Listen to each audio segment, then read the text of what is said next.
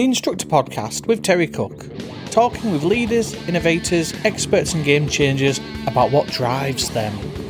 Welcome to the Instructor Podcast Green Room Edition. This is a show where we take a look at all the latest news and topics as they relate to our industry. And as always, I am your ever wonderful host, Terry Cook, and I'm delighted to be here and even more delighted that you have chosen to listen. But you will be delighted that it's not just me. I am joined by industry legend, uh, used to be a big name, Bob Morton. How are we doing? Let's start that again.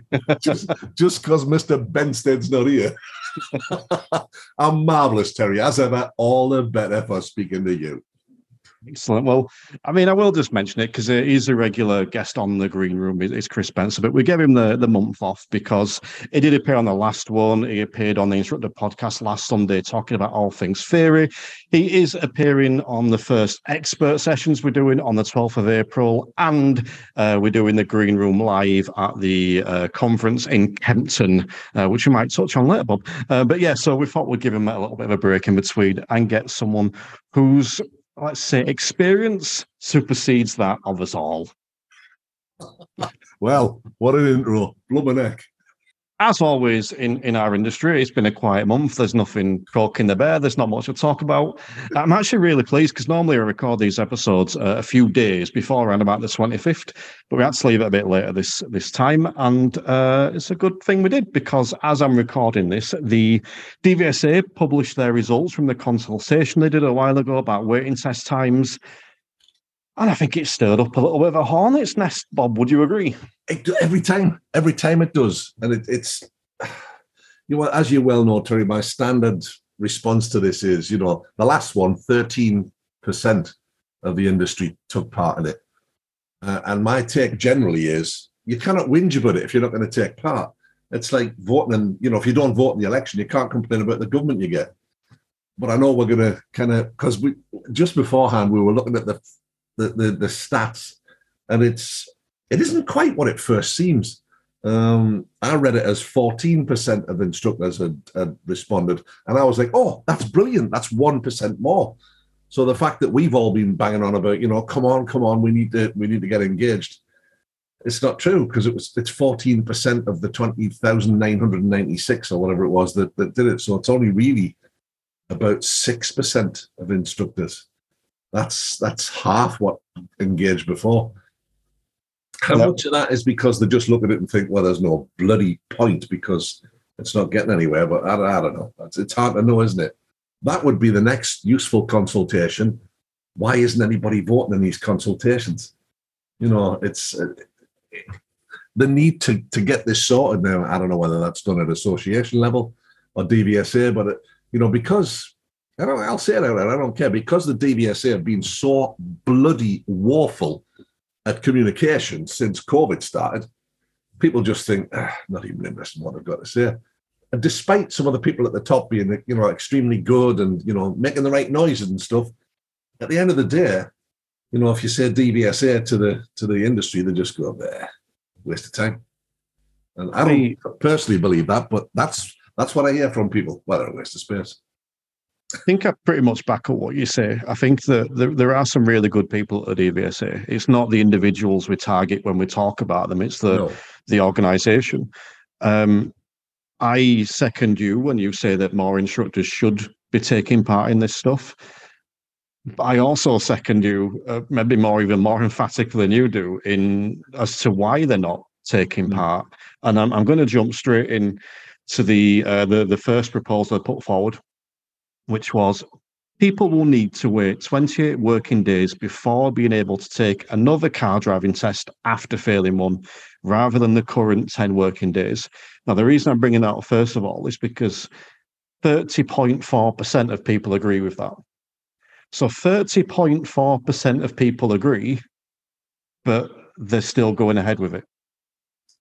So if only 30% of people are actually agreeing with it, then what's the point of doing the survey? And if they're going to ignore that for the 70% that disagree, or mm. um, you know, maybe there was some that said they don't mind or whatever. So I think that when we're looking at why instructors aren't taking part, and a lot of instructors, to be fair, do say, what's the point? The DVSA don't listen anyway. What's the point of me taking part? The issue here is they're proving them instructors right blatantly proving those instructors right. It's a real difficulty, isn't it? And as as we've been just just before we started recording here, and as I'm looking at the thing now, I'm not really sure that we're tackling this from the right end. I know they've tried all this this campaign. Are we ready for test? Blah blah blah. The DVSA have everybody's email address that applies for test of the nut.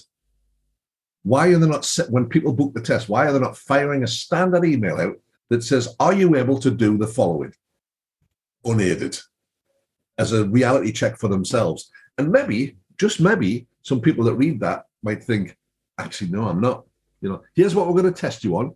And I know all the documentation's out there. They've done the, the documents, document documents, the documents that say, here's how we're going to assess you. So they've done a great job on that. But we're not really joining this up here. Why not just say to them, here's what we're going to examine you on. Here's the level of competence or the expected outcomes that we're looking for. Are you able to do this unaided? Because if you can't, you'll fail, you know.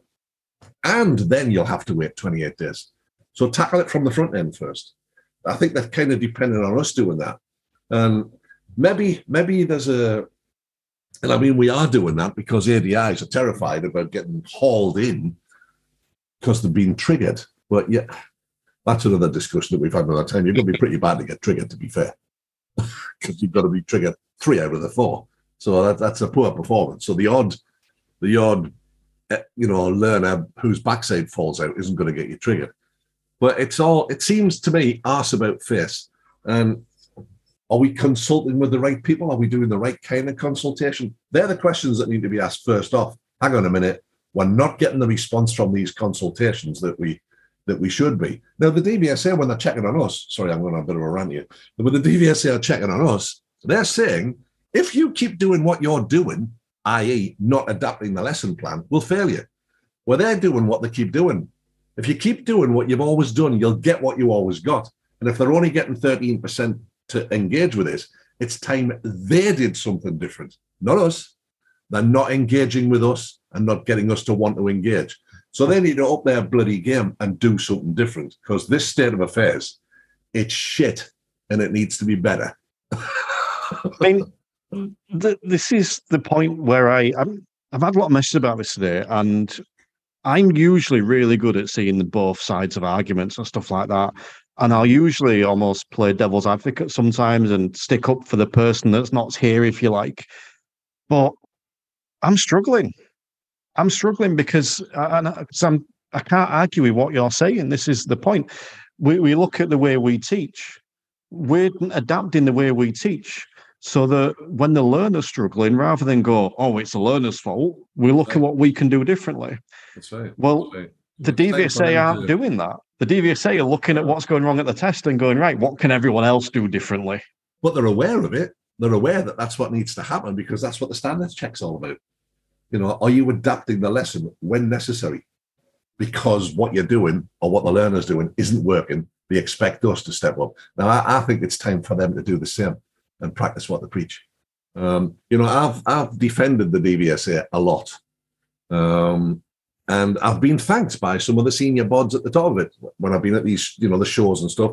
Been thanked for my support because I think generally they're doing a they're doing a decent job in this area. This needs to change. This is no good. Thirty percent agree, and yet they're still doing it. Well, hang on a minute. So, do they not care about the other seventy percent, or are they all abstainers? That, that's the thing, isn't it? You just you just don't know. Oh, we haven't got a breakdown about how many of those, the 30.4% that, that, that agree, is that everybody? we that- do actually. So strongly agree was I'm not going to go into the point eights. So strongly agree was 14%. scrolling down there. Yeah. yeah, agree was 17%. Neither agree nor disagree was 6.5. Disagree was 19 and strongly disagree was 44. So you know, there's um, what's that, 44, 54, 64, 63% either disagreed or strongly disagreed. So there is clearly a, a people saying there, we don't want this, but they've done it anyway. And that's the, the, yeah, the strongly disagree is 44%. Yeah. well, and it's it's this is what I don't know. I'm struggling for words for this because that's the first thing on there. And because they haven't liked the answer they've got, they're doing it anyway.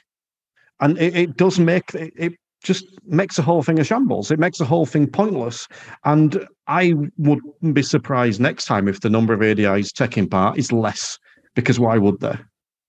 I'm just just looking at this that the neither agreed or disagreed is a very smaller number.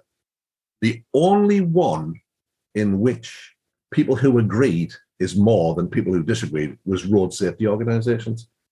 Everywhere else, it's just about twice the amount of people who agreed disagreed.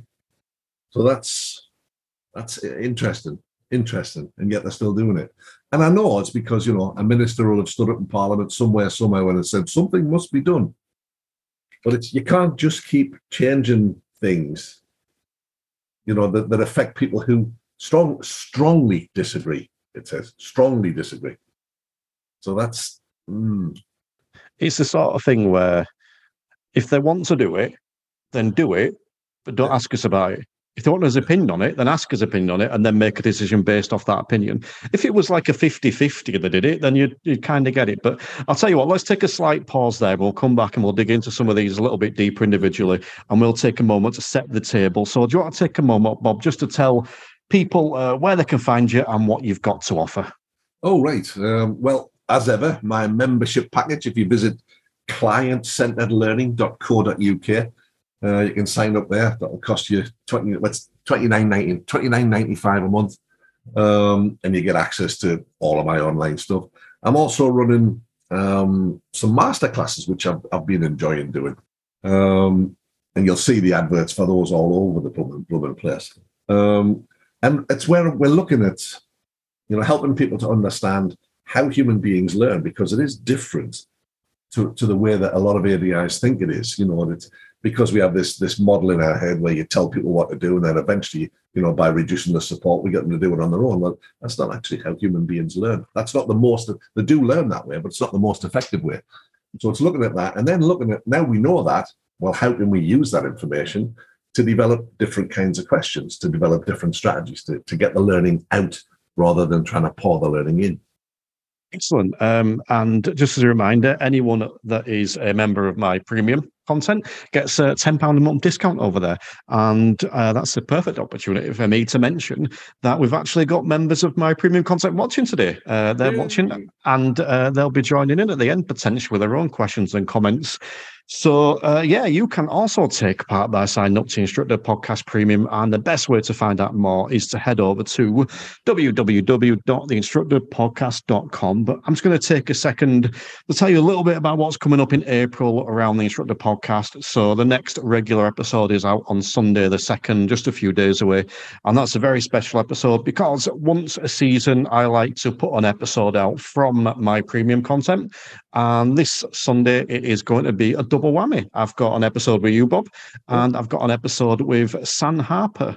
So um, the episode with you is one where we spoke all about driving tests and how we can best prepare our students. And San is all around ADI mindfulness. That's on the 2nd of April. And then we've got some cracking episodes coming up as well around, uh, we've got one around tax and we've got one around sleep, which I recorded today. And I was very impressed with that one. Um, that one will be of great benefit to many people. Uh, on the 12th of April, we are releasing our first ever expert session, and that is featuring the current missing man, Chris Benstead, who is doing his expert session on how to teach roundabouts and that's going to be followed by Q&A as well. That's on April the 12th. And on April the 23rd, uh, Chris is also joining me at the Intelligent Instructor and ADI NJC conference in Kempton to record the Green Room Live. We have been assigned the PDI zone, so we are going to be talking about how can we be the best instructor we can be. And uh, I'm going to mention this because when I messaged Chris about that topic, in typical Chris Spencer style, he replied in only the way only he could, which was, Does it matter if we're good? like, I don't know how to respond to that. We'll discuss it on the day. So, yeah, plenty of fun stuff coming up. And then just speaking of the Intelligent Instructor uh, in conference, you're going to be there, aren't you, Bob? I am indeed. Are we going to go for a beer the night before? We can go for a beer the night before. Uh, I don't drink an awful lot at the minute, uh, health issues, but I will definitely have at least one beer with you. Well, I'll have yours. That sounds like a fair swap to me. Um, just uh, just on that note, you know, this this I saw the little flurry of activity on social media following the announcement of that, you know, the expert session teaching of roundabouts. There's a people that are getting bent out of shape. Oh, what are we doing that for? What do you bloody need that for? Oh, industry's full of idiots asking stupid questions. This is all. you just think if it's no use to you, just scroll past it, let it go, because there's just as many people thinking, oh, I'd love to do that because I was trained on PSTs. And you know what? I don't think I'm as good at that as maybe I could be. And maybe I'll have a little listen to that. And if if people go to that and just take one little thing away, then surely it's worthwhile. But if it's not for you, just walk on by. It's just it's what is wrong with people? Just wind your bloody necks in, man. Jesus, you're making yourselves look like complete and utter arseholes. I mean, what what I'm going to tag in here, just brief. I don't want to dwell on this too much, but it's worth that I mention it because if you are going to go and publicly belittle and insult and criticize someone, we don't do it to someone with a podcast. Um, but the thing, you're holding the microphone. Yeah. The, the thing I would say is now, this is being completely honest. When you strip away some of the bile and you strip away some of the bullshit, some of those people actually made valid points. You know, even just the belittling comments about why we call expert sessions, it made me think about it. It makes me think: is the name right? Is the word right? And anything that does that is good. But what you don't have to do. Is be a dick about it. That's my thing. You can. I, mean, I, I will you know, happily have. Yes, I don't normally respond in that manner and get get angry, but I just looked at it and thought, is there any need for that? Really? And who who in this industry can actually point at Chris Benstead and say he's not an expert? Exactly. Exactly. Um, but yeah, I, I, have no problem at all if anyone criticizes anything I've done at all, especially if they've listened to it. But I have no issues with that. But there's a way to do it. You look at the way we criticised the DVSA a little bit earlier. It wasn't. It started off by saying um, we're not pointing fingers at the individuals. We're looking at the organisation. So we're really clarifying what we're doing. So the, the only other thing I want to mention about all those people that drummed up such a big fuss, I just want to take a moment to to actually thank them because I've reached people because of them that I never thought I would. And I've sold more places on that course because of their promotion of it. So, you know, thank you for taking part in that with that criticism. It's very much appreciated. But I'm now not talking about those folks any longer. We'll move on to someone that's actually worth my time and worth my energy which is discussing this. So let's go back to the first one we mentioned the, the fact that the you have to wait 10 working days at the minute for a uh, to take your test again. Now you have to wait 28 days. Bob, is that going to make a blind bit of difference? Can anybody get a test in 10 days currently? Nope. Oh, or 28 so days. Matter, nope. If you'd be lucky to get one in 28, you're lucky to get one in 28 bloody weeks at the minute. So uh, I don't know. There's again, I'm becoming a little a little more disenchanted with the DVSA. You know, they're, they're desperately short of examiners. You know, if you if you really want to look at this, maybe if you treat them better, they wouldn't be leaving you in, in droves. You know, maybe if you stop changing their terms and conditions without consultation and telling them they've got to work different test centers, they've got to work Saturdays. Oh, by the way, they're not going to get any more money. Maybe if you pack that in, things might, you know, be better. Maybe you'd be able to retain instructors uh, sorry, examiners. Maybe if you paid them more money, more ADIs would want to become examiners. I know it's a bit radical, but hey, you know. But you can't get a test in that time frame anyway. But I'm assuming that they've been looking forward to a time when maybe you could. I think generally making them wait a little longer. Is it going to make them have more lessons the longer wait? I'm not sure it is. They'll just wait longer to sit the test again. Oh, I know where I went wrong. How many times you heard that? I don't need lessons in between. I know where I went wrong. Well, clearly you don't, otherwise you wouldn't have done it. I think the only difference this could make potentially, and again, this is long term, not short term, is if people see that before they take the test.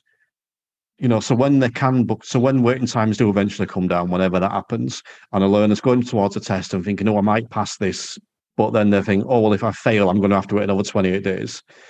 They could possibly delay that. But at the minute, that's not going to make any difference because if they fail, they're going to have to wait six months. Yeah. So it don't make a blind bit of difference. And just on the actual question, you know, it's like you said about looking after examiners. Well, I think we've spoke before about increasing the price of the test and using that to fund a pay rise for examiners. That could have been a question on here. Yeah. Would you support the increase of the test by ten pounds or whatever you want? So we support this and take on more examiners. I'd have been fascinated to see how many of the general public responded to that as agree or disagree. Mm.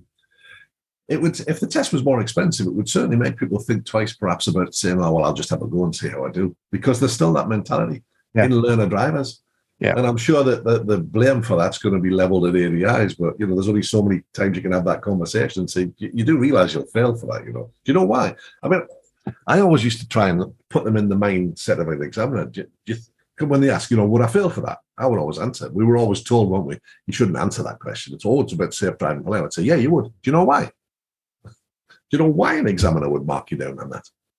And explain to them. So, all right, okay. Uh, so it's it's I don't know. The DVSA have done some great stuff, and you know they've released this expected outcomes and levels of competency that they're looking for. But learner drivers haven't got the first idea, and they're not interested in us educating them on that during lesson time. So we've got to find ways of engaging with them a bit more. Maybe moving some of this into schools. Maybe moving the theory test into sixth form colleges because it's still something like seventy percent of seventeen-year-olds are in sixth form college, isn't it? So why not move it to there? See see if that would make a difference. I'm going to try something different. Maybe they should have to have X number of hours training time, whether that be with school and mum and dad or with an ADI, before they're allowed to put in for another test. Tricky one, that one. That would have been better for me rather than pushing it back by 28 days, make it a minimum of 10 hours training. Yeah. And that could then be over a, a, week or it could be over three months or whatever. It don't yeah. matter. But I think that and I don't know how you'd mark that. I suppose the, the ADI would have to sign it off or approve it or whatever. But yeah. I think there's better ways of doing it than that. And if they are thinking long term, then fair enough. But I don't think it's applicable now. Um, let, us move on to the other one around timing, um, which is the the cancellation fees. So people would need to move or cancel their car driving test at least 10 full working days before the appointment to avoid losing their test fee rather than the current free full working days. What are your thoughts on this, Bob? Uh, will it make a difference? I think we're, we're, it's the same argument again, is it? Will, it? will it matter? Will it make that much difference to them? They'll just wait the time that they're allowed to wait. It doesn't mean they're going to be a different driver by the time they arrive at test. This is the key thing, isn't it? Have they learned from the fail? You know, maybe, maybe this is a thought. It's just going to maybe, maybe they should be getting more detailed feedback than they're currently getting. This is why you were marked this way. This is why we see this as unreasonable behavior, and this is why we think you need to be. And maybe they need to grade it a bit more. Maybe they need a different type of marking that, that right. allows the, the person sitting the test to to to really reflect and think, oh, okay, I do need to make some changes. Because learner drivers don't think that at all, not even one teeny, teeny, tiny bit. Well, maybe the, the odd ones, but most of them just think, oh, well, I know where I went wrong. Um, I mean, just to clarify, this is around the the cancellation of a test, um, and for me, it's. I don't think it changes anything at all. I think it's going to have more of a negative effect. Because if I've got a student now that can cancel within three days, then I could get them uh, that can't cancel within three days. Sorry, I could get them to cancel four days away. Yeah. Whereas if you're within ten days and that student decides they're not ready, they're not going to cancel that test. They're just going to let that test expire. Mm. So there's, go- I think there'll actually be more no-shows to test centres as a result of this. Because why would you? What, and again, I would because I'm a decent human being. but why would most people actually bother to cancel their test within that 10 days if they're losing their fee anyway? They'd probably almost potentially spitefully take out the DVSA. I've lost my fee anyway. Why should I cancel it? Yeah, true enough. I think the, the reality is that the, the, the answer to this, of course, is to not be short of examiners. But that's the answer. So all of this stuff, these these are this is like tackling somebody's speed on approach to junctions when coasting is the issue. You're tackling the symptom, not the cause.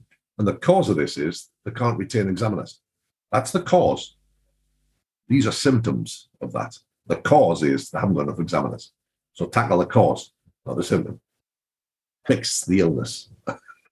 I think I would agree. I mean, on this one, uh, I will say 48.5% of people agreed with this.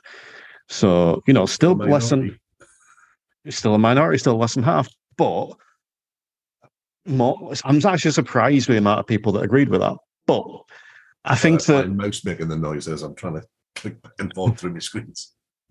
I think that, I mean, look, to me, they're quite innocuous. They're not overly harmful.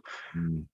Um, but I, I, don't think they're necessary. I think that's the thing. And I think that, again, you have got people disagreeing and then they're doing it anyway. But let, us move on to the next one. Let's have a look at this one because I think this one is more specific for driving instructors. And I've not seen anything online to this today, actually, but uh, which has surprised me. But yeah. Driving instructors would be legally required to display their approved driving instructor or trainee driving instructor registration certificate in the windscreen of their car when they bring people for driving test. Now, 54.2% of people agreed with this. Um, what are your thoughts on this one, Bob? Well, I, I would never withhold me, me ADI badge because just I'm happy to be judged on the outcome of my efforts. However, there is no, currently no law that requires us to do this. The law requires us to have that badge in the window while we're under paid instruction. And they're not being instructed during a test, they're being assessed. So it's a tricky one, isn't it? I'm I'm never one for you know wanting legislation to force these issues. What they've got to do is to make a better case for us to do it, and then get ADIs to want to do it. Um, but it's I don't think there's any middle ground here. People are either totally for it or absolutely and utterly against it. It's a Brexit kind of thing. There's no middle ground. And it will require a change to legislation. Legislation. That's a fairly meaty thing. A fairly meaty thing. And I wonder, you know, will there be time to do that during parliamentary time? I, doubt it. I doubt it. They're still dealing with the fallout from Brexit. So I doubt there's time for this because we're a very small part of what they do. I'm not one for enforcement in this way. It's I think it's a good idea to display a badge, but I don't think you should be forced to do it by law. That's that's oh, that's almost a change to our terms and conditions, isn't it? Um, but I suppose they'll point the finger here and say, well, 54% agreed. We got Brexit through with 52. So I don't know. I don't know. Well, did surprise me on this one was a number of driving instructors that agreed because the majority of driving instructors agreed with this. And from what I see online, that's not what I see online. However, as I found out recently, the people that are negative tend to shout an awful lot louder. Yeah, absolutely. absolutely. For this one, this is one of the ones where I think I voted sort of in the middle. I don't care. Mine goes in. If someone else yeah. don't want to put theirs in, I'm not fussed. So the fact they're doing it doesn't really bother me. Um, but I completely understand the viewpoint of people who say, well, I got a minute. You know, no. why, why, why should I? Yeah, and, and I agree with that. And I think people have a right to that. And we'll we'll actually touch on my thoughts on that on the on the next point in a minute because I've got quite a strong opinion on that one. Whereas this one I'm I'm I'm nonplussed. But I yeah, think that to force someone to give out their data when that if that had already been a rule, you know, if that had been in place for 20, 30 years, then that's different. Mm. But it's not. You're introducing this. And as you said, they're changing, actually changing legislation. So it's changing our terms and conditions. So hmm. whilst I personally don't have a problem with it, I, I think I concur with you. I understand the people that do. Yeah. Um, absolutely. And I understand them taking a very strong position. It's a civil liberties kind of thing, isn't it? Really. I mean, hang on a minute. This is not what I signed up for the agreement I signed when I got this license didn't say that. So I think in reality, they can only really enforce that change when you renew your badge. And then you get the choice of whether you sign up to it or not. But um, it's, it's not helping, is it? You know, they're just going to get people to go on their own cars. ADIs who really forcefully don't believe that that, that should happen, they'll just simply not use my car. Exactly. I'll go and hire one and yeah. uh, use that for a day and write that off instead. Um, okay, but the one that ties in with that was the next proposition. I'm furiously trying to find the percentages of, of who agreed and who didn't. Well, I'll, I'll, tell you for this one in a second because I, I, think this one's fascinating, and I, am going to give my thoughts on this first because I, I do feel quite strongly about this one. So this one is: we want to know if learner drivers would benefit from having better information about driving instructors and their performance uh, in preparing people to be safe. So this was basically about publishing your pass rate online. I 100% disagree with this. 100%. And there's a, there's a whole host of reasons why I disagree with it. I'm not going to go into all of them because we've only got so many hours in the day. But it's a little bit like the one above, in that you are forcing people to give away their data. But I think the biggest thing for me is that it's giving out the wrong information. I, am going to have to be very, very careful with what I say now. So if, if this is wrong, I, I, want someone to tell me to shut up because this this could go down wrong. But over the years, uh, just before COVID, actually, I got three students come to me from another instructor, and I'm not going to say which area. Um, all of whom said that that instructor was quite, well, very inappropriate. Showed me text messages, told me stories, that kind of stuff. Yeah. I've reported that. I suggested my students reported that. Yeah. Um, but I asked them all why they went with him. And they said that apparently, now only this is apparently, obviously, but apparently he had a high pass rate. So they've gone with an instructor that had a high pass rate, but then behaved in that way. Now, obviously, it shouldn't be one or the other. Yeah. You know, it shouldn't be a choice. Yeah. But what uh, this is what I mean. We we we're looking at the wrong information. We should be looking at what instructors are doing, in my opinion. So if you put that on there and made it optional, so instructors can publish their pass rates, and it was like a live database where you can publish your pass rates, you can talk about what CPD you've done, you can talk about I attended Bob Morton's course on this, I attended Kevin Tracy Field's confidence course, or whatever it might be. You can go and update like a profile, an online database and you can talk about this is who I specialize in. That I like because it's making it optional. It's not mandatory that you do it. Mm. And if I was a learner, I know who I'd be drawn to. It'd be the person that was actually going and filling that stuff out. And actually, do, do you know what I mean? Yeah. It's if you ask learner drivers, we to know what your instructor's passion is. Yep. They're going to say yes. Yep. When learner drivers or their parents ring us what questions do they ask? How much is it? What's your pass rate? Why do they ask those questions? Because they don't know the right questions to ask. So that's what they ask. What they need to know is how's the thing going to be overall? Are they going to be safeguarded? Are they going to be blah, blah, blah? And oh, and by the way, it'll take you less lessons, blah, blah, blah, blah, blah. Now, are we saying here that human beings here aren't smart enough to know, aren't smart enough to do their own due diligence, and aren't smart enough to move on when things aren't right. So what's what's behind this? You know, they would like to introduce this. They've got to change legislation again. Now they've already given us the opportunity as ADIs to publish what grade we are on a, on the find a driving instructor page, so you can do that.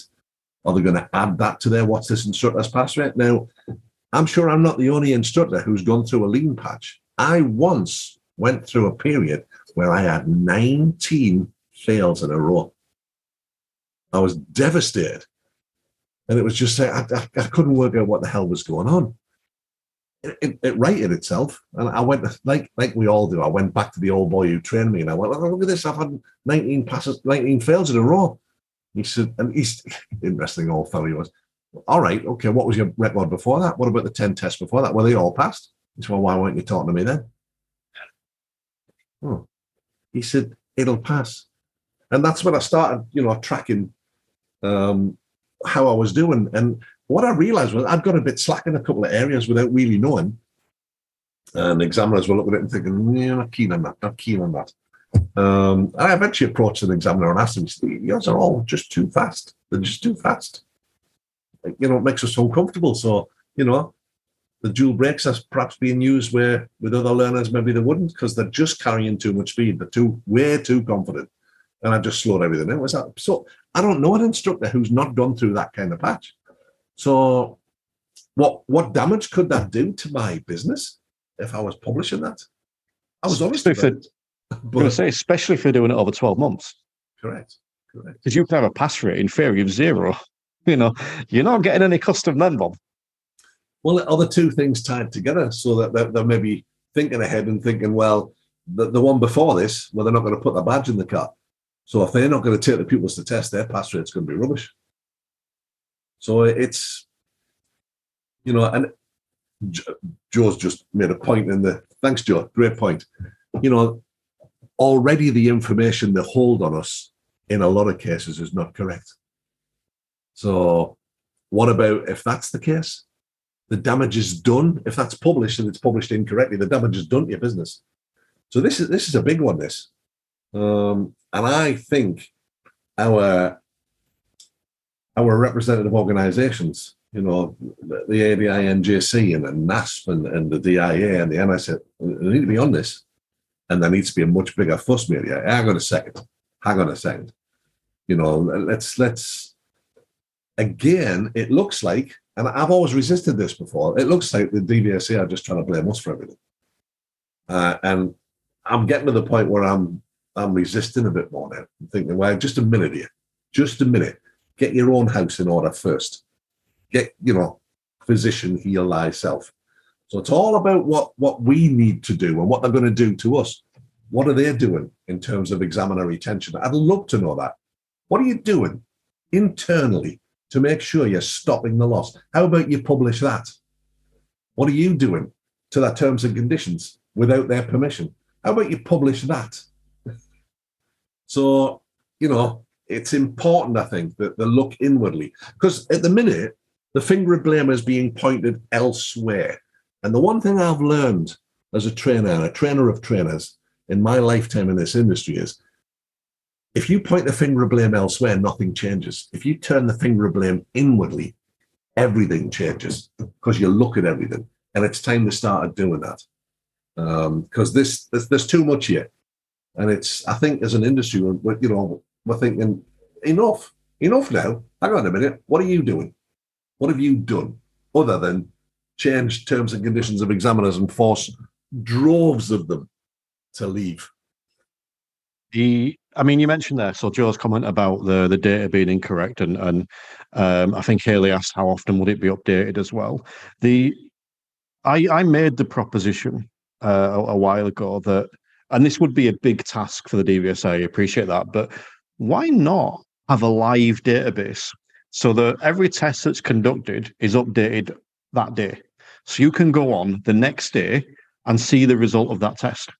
So that if that test result is incorrect, or it's usually that not the result that's incorrect, is it? It's the uh, driver faults that's incorrect. But if that's incorrect, you can then con- hit contact, whatever, and say this is incorrect, is the result or whatever, and you would get a live, well, well delay of 24 hours, but effectively a live update of your test. snapshot of what's going on. Yeah, I mean, I reckon that if you asked ADIs that, I reckon most ADIs would bite your hand off at that. Because that, that what an awesome resource for that would be for us. I think the whole thing that underpins the industry's resistance, and I've not been one who has resisted, but I, am starting to get that way. But I think the industry's response to it is, hang on, this is not fair. This, hang on a second.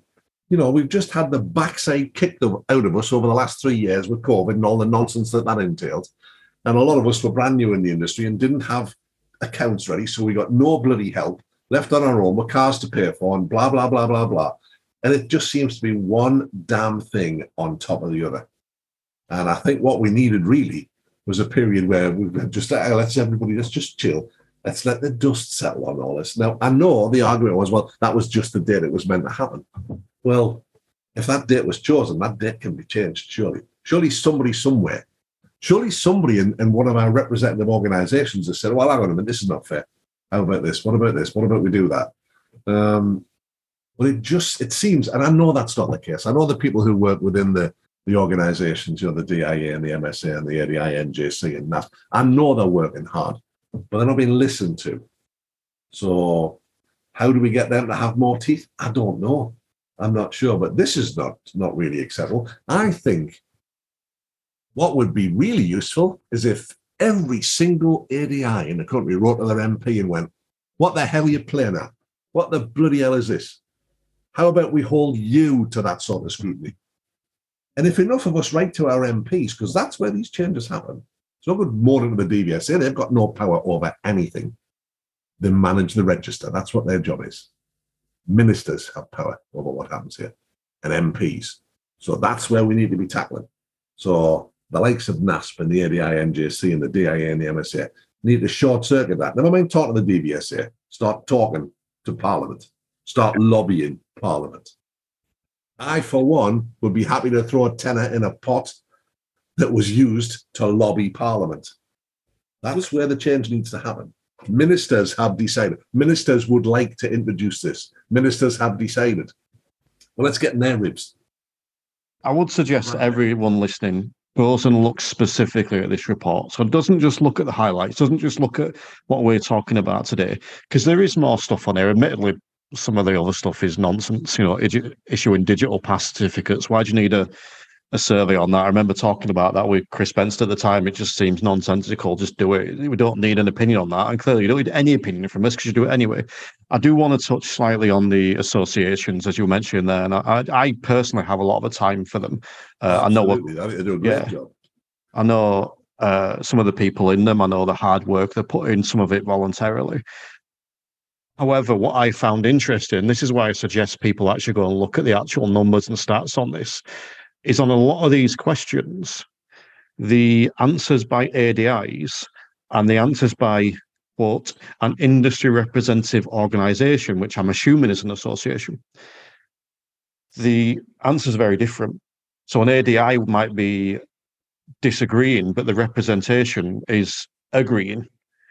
So the the the the association that's supposed to be representative of the ADIs is putting forward a different opinion, and I think that's yeah. really interesting in itself.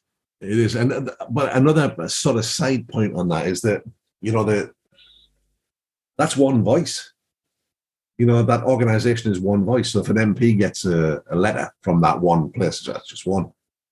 But if the MP gets a thousand letters on the same thing. Now, what they're going to do is it's, it's, something that's called, for those of you who don't know, and for those of you who do, uh, yeah, apologies, but it's a statutory instrument, and that will be debated in Parliament. So, what we need to be doing when that is scheduled to appear in Parliament en masse, we all need to be writing or emailing our MP and going, Oi, what the hell's this? Pack this in. Not happy about this. And if enough people do it, then MPs will start taking notice. You know, you don't have to be rude about it. Just say, well, I'm not happy about this, and this is why my civil liberties are being blah, blah, blah, blah, blah. Uh, just, and so the Department of Transport will draft a document called a statutory instrument to make changes to the law. This will be published with an explanatory memorandum which outlines the purpose of the SI and why the change is necessary. So that'll have to go through Parliament. If there's enough resistance, so we all we have our part to play here. We all need to write an M, to our MP and say, not happy about this, blah, blah, blah, blah, blah. And if enough of us do it, well, then maybe, then maybe take notice. That's what maybe they want. But if we don't do it, we'll never know. Uh, I mean, I, agree, but we can only get 2,000 people to fill in a survey. Who's going to actually write a letter? And also, you look at the stuff that driving instructors kick up a fuss about, it's about the word expert. You know, I think that when think you look at priorities, a great many in the industry just think, oh, the MSA and the DIA and, and NASP and the ADINJC, they'll, they'll do that. And they will, of course they will. But they're just one voice. They're just seen as one voice. Well, that's not that organization there. And it doesn't matter that the DIA is representing 20,000 ADIs. They're just seen as one voice. But if those 20,000 ADIs wrote in, and it's not going to take long, dear, dear flunky, I am opposed to this statutory instrument. You want my vote next time? Better fall the right side of it. And if enough people do that, it'll scare them into doing something. Because that's what it's all about for these people getting elected again. That's more important than anything else. I do want to touch just a little bit on something that came out uh, a couple of weeks ago, which was the standards check uh, and the oh. proposal. Again, I'm about to say this, and this just feels stupid after going through this. The proposal, the survey of whether the standards check score should be increased from 30 to 31 to 33. Now, again, I go back to my earliest comment on this show. Is that because that's what they're going to do, whether we agree with it or not, as they did with half the stuff they've said here? Well, I think so. Or is it a genuine thing? So I think they can do that without an act of parliament. Yeah. Now, is it a good thing? Is it a bad thing? Honestly, I don't think it matters, and I'll tell you why. The way that it is at the moment, I speak to lots and lots of people who got 30 points and they say to me, Oh, I was really close. And my answer is always the same No, you weren't. You weren't anywhere near. Because if you'd been somewhere near, that examiner would have found those extra points, got you over the line, and said, You need to pay attention to this before I see you again at your next standards check or at your first standards check. Now, the basics of this job is that you and the learner should be able to put a plan together. Now you're doing that before the examiner gets in now. The examiner then watches you watching this plan unfold and marks you according to what you do or don't do, I say it I don't say it. The first thing they're looking at is was the trainer aware of the surroundings and the pupil's actions? Well, if you're not, if you're not spotting what's going on, you're no good at the job. So once you're watching and they see that you're watching, are any, are any interventions by you timely and appropriate? Are you saying the right things? Are you doing the right things? Are you on top of stuff before things happen to keep things safe? Then, as a result of that, are you having a conversation with that learner that leads the learner to say, Oh, yeah, that needs fixing? It's not enough. It used to be enough in the past for you to say, Here's the mistake you made. This is why it's a problem. This is what we're going to do next. But now you've got to get the learner to buy into this and then the learner to agree to a new plan and a new way of, you know, a new goal and a new plan to put it together. And in that way, you're adapting the lesson. If you're good at those things, you will always, always, always pass. If you're not good at those things, you will always fail. It's that simple because that's the basics of the job. If you're getting that right, then your teaching and learning strategies must be right because it's the lesson that was required by that pupil on that day at that time. And your lesson planning must be good because you're having the learner engage in that and you're putting new plans together. So whether it's 31 or 33, if you get those basics right, you'll be over the line. The examiner will find the difference. So I, am not worried about it. And I don't think there's an industry we should be. It's about I mean, raising standards, is what they're going to say. And well, yeah, fair enough. There's there's two points on the standards check raise a standard. I mean, technically, yes, it does, but is it going to? No. The, the the thing, my one hope with that, and it is just a hope, obviously, is that it gives instructors that are running that line a bit of a kick up the backside beforehand. Because if you pass your last standards check and you've just got, you know, a couple of marks above the the minimum or whatever, and then you see it's gone up, hopefully that would give them people a kick up the backside to go and take more CPD or to just step up the game somehow. I think that would be the one way that it would improve it. But in terms of raising standards by increasing the standards check pass mark by 31 to 33, I mean, that's not going to improve the instructional standards in the industry. It's just not and make if, if if they're trying to do it to give people a back kick up the backside to to push through, as we said, with getting CPD, whatever, then make CPD mandatory if that's the goal. Yeah. But if you really the, want to, you know, it's it's. Joe's made a good point in the chat here. He said they had a meeting, um, and Blackpool Test Centre has been kept open. They were going to close it because of the pressure on the local MPs. So that's the way forward. If you want things to change or things not to change, you've got to lobby your MPs and get them on side because that's the only way it'll make any difference. We can make as much noise as we like, but until MPs are listening, nothing changes. I'm pleased for Joe actually, because I, I know that was a, a, little bit concerned about that, but uh, I'm glad that's staying open. But I just, I don't get it. I mean, for me, if that's what they're considering doing, then an overhaul will be better and scrap the AB and make the minimum pass mark 40? If you're going to, we, we always, or, or I always, you know, when, when we were changing things at LDC, when I was director of training there, for a lot of years, we tweaked, chopped, changed a little, add a bit here, take a bit away. And in the end, I sat there and said, you know what? What we need to do is to sit down and say, if we were inventing this from scratch, is this what we would do? And that's what the DVSA need to do.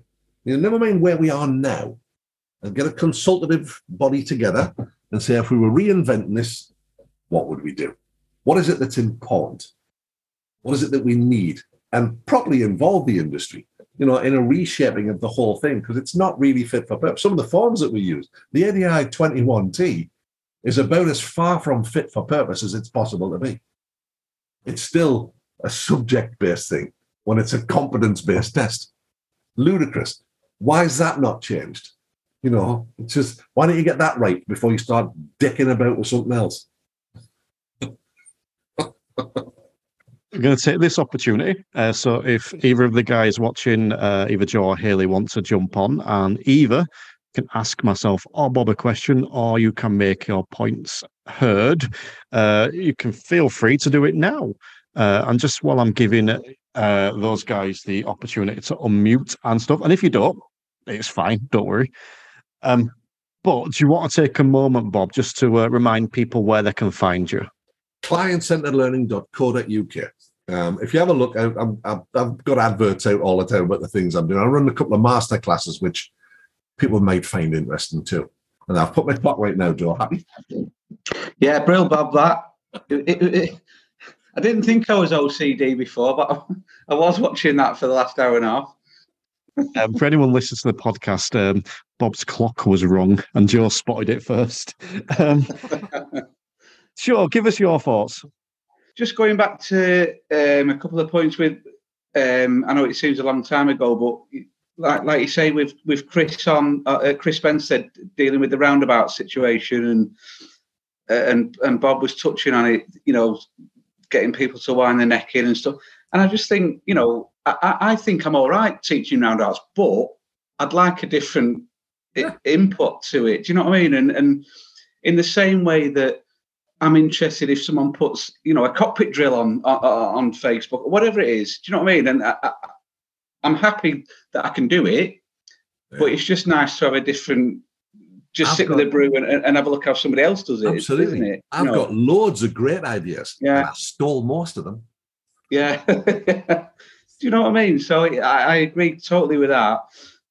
The ten days thing. What was it? The um, the, the, they're increasing it now to 10 days, isn't it? Three, yeah. I, I don't know whether that would be more encouraging kids to just think, well, I'll just have a go more, more than it is now because the because the the cut-offs been brought this way. Do you know what I mean? It, has been brought a little bit further further this way, hasn't it? Um, thing, isn't it? When you're 17, yeah, rate of passage, and if you say, you know, if you cancel this test, you're going to have to wait six months for another one. Of course, yeah. You're going to think, well, I might get lucky. Yeah, I, th- I think I think about road safety when you were 17. I didn't give a yeah. Well, you, you don't. Yeah. So I was thinking what what what what Terry was saying when he was saying, you know, if you leave it for if if if, if you got four days, you can cancel it, can't you? You know, you know, you can. If if you if you stuck to ten days, then I think people will be more inclined to just have a go at it thinking, well, I've got another 10 days. You know what I mean? What was the other thing? The, the badging, uh, putting the badge in the window and stuff. Mm. Um, again, like like you said, Bob, I don't know if it's more sort of shifting the blame a little bit towards the instructor side of it. And I think they're trying hard to change things, but they're barking up the wrong tree. yeah, you know, it, the whole thing needs putting in a bag and giving a good shake. Yeah, it, it, it, it's all a bit it's a bit funny at the minute, isn't it? And, and like I say, we've had this going on at the at, at the Blackpool Test Centre with. Um, when I say it's when I say it's remaining open, it's got a stay of execution. Do you know what I mean? Well, you um, they, they were originally. Uh, Any how many instructors wrote to them? Um, well, we've got um, our own sort of a, um, local association, and um, we had our AGM on Monday, uh, uh, not last Monday, Monday before, uh, and it's the busiest I've seen it. And and, it, uh, and this this guy Peter Hearn came, who's who's managing the whole of the north of England, and uh, uh, um, the story goes now he, he's being given the whole of the British Isles. somebody um, retiring or whatever they're doing, and, and he's sort of the number two to Loveday Ryder now. And he was saying um, they, they have a, a, a, a thing in place where the, the size of the town will determine whether or not they're um, entitled to a test centre. And he was saying that due to the people, uh, due to ADIs like lobbying the MPs, um, you know, he's, he's, they felt a little bit of pressure and they're, they're keeping it open now and albeit looking for different premises within the next 12 months. But, you know, at one stage, it, you know, we're shutting next week and we're not now. And it's, and it's great that. Power to the people. Yeah, exactly. Yeah. So, you know, the point you made about, you know, getting in touch with your MP and stuff, you know, I don't necessarily vote for them, but you can, you can, yeah. Well, that's right. Sort but, of but they, they don't know that, do they? Yeah, yeah. So, and it doesn't. No, it, it, it, doesn't take a lot to send an email. No, not happy with this. Yeah. So no, it was you know so uh, it's worked in our favour that one um, for the time being. But I agree with Terry. I think I've I've, I've made a point before Terry on uh, Facebook with the you know when they're publishing pass rates and doing all this that and the other. Uh, uh you know, find you find a good instructor, but use our, our data that's wrong. I find that a bit weird. But well, last time know, I looked, the free market was in operation in this country. Yeah, and if you're no good at the job, customers won't come your way. well, I tell you what, it's like you say. I mean, you know, we go for a drink. You know, we go down the local pub. I listen to my mates who who's a good plumber, who's a good electrician. You know, I don't go online. You know, were they good for you, mate? Yeah, they were brilliant. Right, come and come and have a look at this in my house, then. You know, you know what I mean? It's, mm. I don't need to go and. Yeah, we're not idiots, are we? You know, we don't. No, exactly. You know, we, we can decide. Yeah, strange. You know. Yeah, I think, yeah. I think what they're doing with that one, and this is how I view that, is that you basically get saying, look at this number. This number is the only thing that matters. Ignore yeah. all these reviews, good and bad, where people are giving actual words describing someone. Ignore yeah. this person's social media yeah. feed where they're sharing all this useful stuff. Ignore word of mouth Ignore the fact that this person specializes in X, Y, and Z. Ignore all that. Yeah. The only thing that matters is this one the, number. The stats based. That, that, that, I mean, I don't want to get into politics, but that, but that that's how they that's how they operate. The, the, it's numbers and figures rather than human emotion, and it, it is a hundred percent. A hundred percent, it is. You know, if you, if you look at it, the, the motto is safe driving for life. So if yeah. you're really serious about that, you should be pushing forward the instructors whose pupils don't. Yeah, you should, you should be going. You should be going the other way with it. You should be going for the for the not not not the numbers and figures, but but but the the, the human side of things. But but well, if, you, if you've got a load of five star reviews, yeah, clearly not fiddling with your pupils. No, I know, I know, but Yeah, so I think that's that's the biggest bridge to gap. Mm. That one, where we, it, it, seems like you're dealing with robots all the time with the DVSA. Yeah. It, it, you know, they've got a screen in front. It's like when you when you phone a custom service thing and you know they're reading from a screen. It's like that, but you're dealing with that on a daily basis. And but to be fair, the, the guy who come to us on the meeting, it he, was good. He was okay, and he and he he, he talked from. I think the people you know, that work in the organisation are really, yeah. really, really good.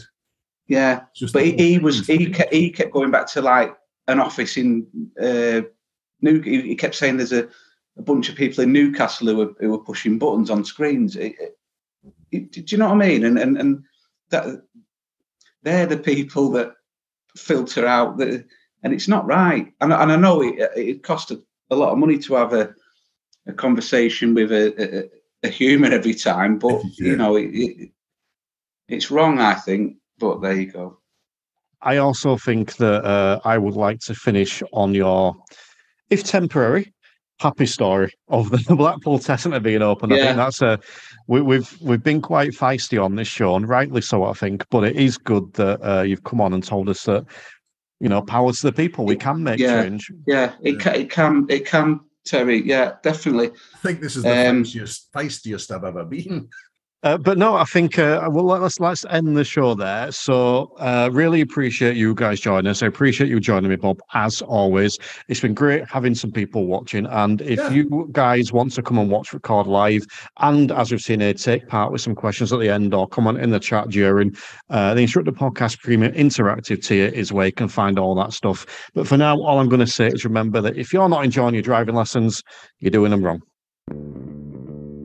The Instructor Podcast with Terry Cook, talking with leaders, innovators, experts, and game changers about what drives them.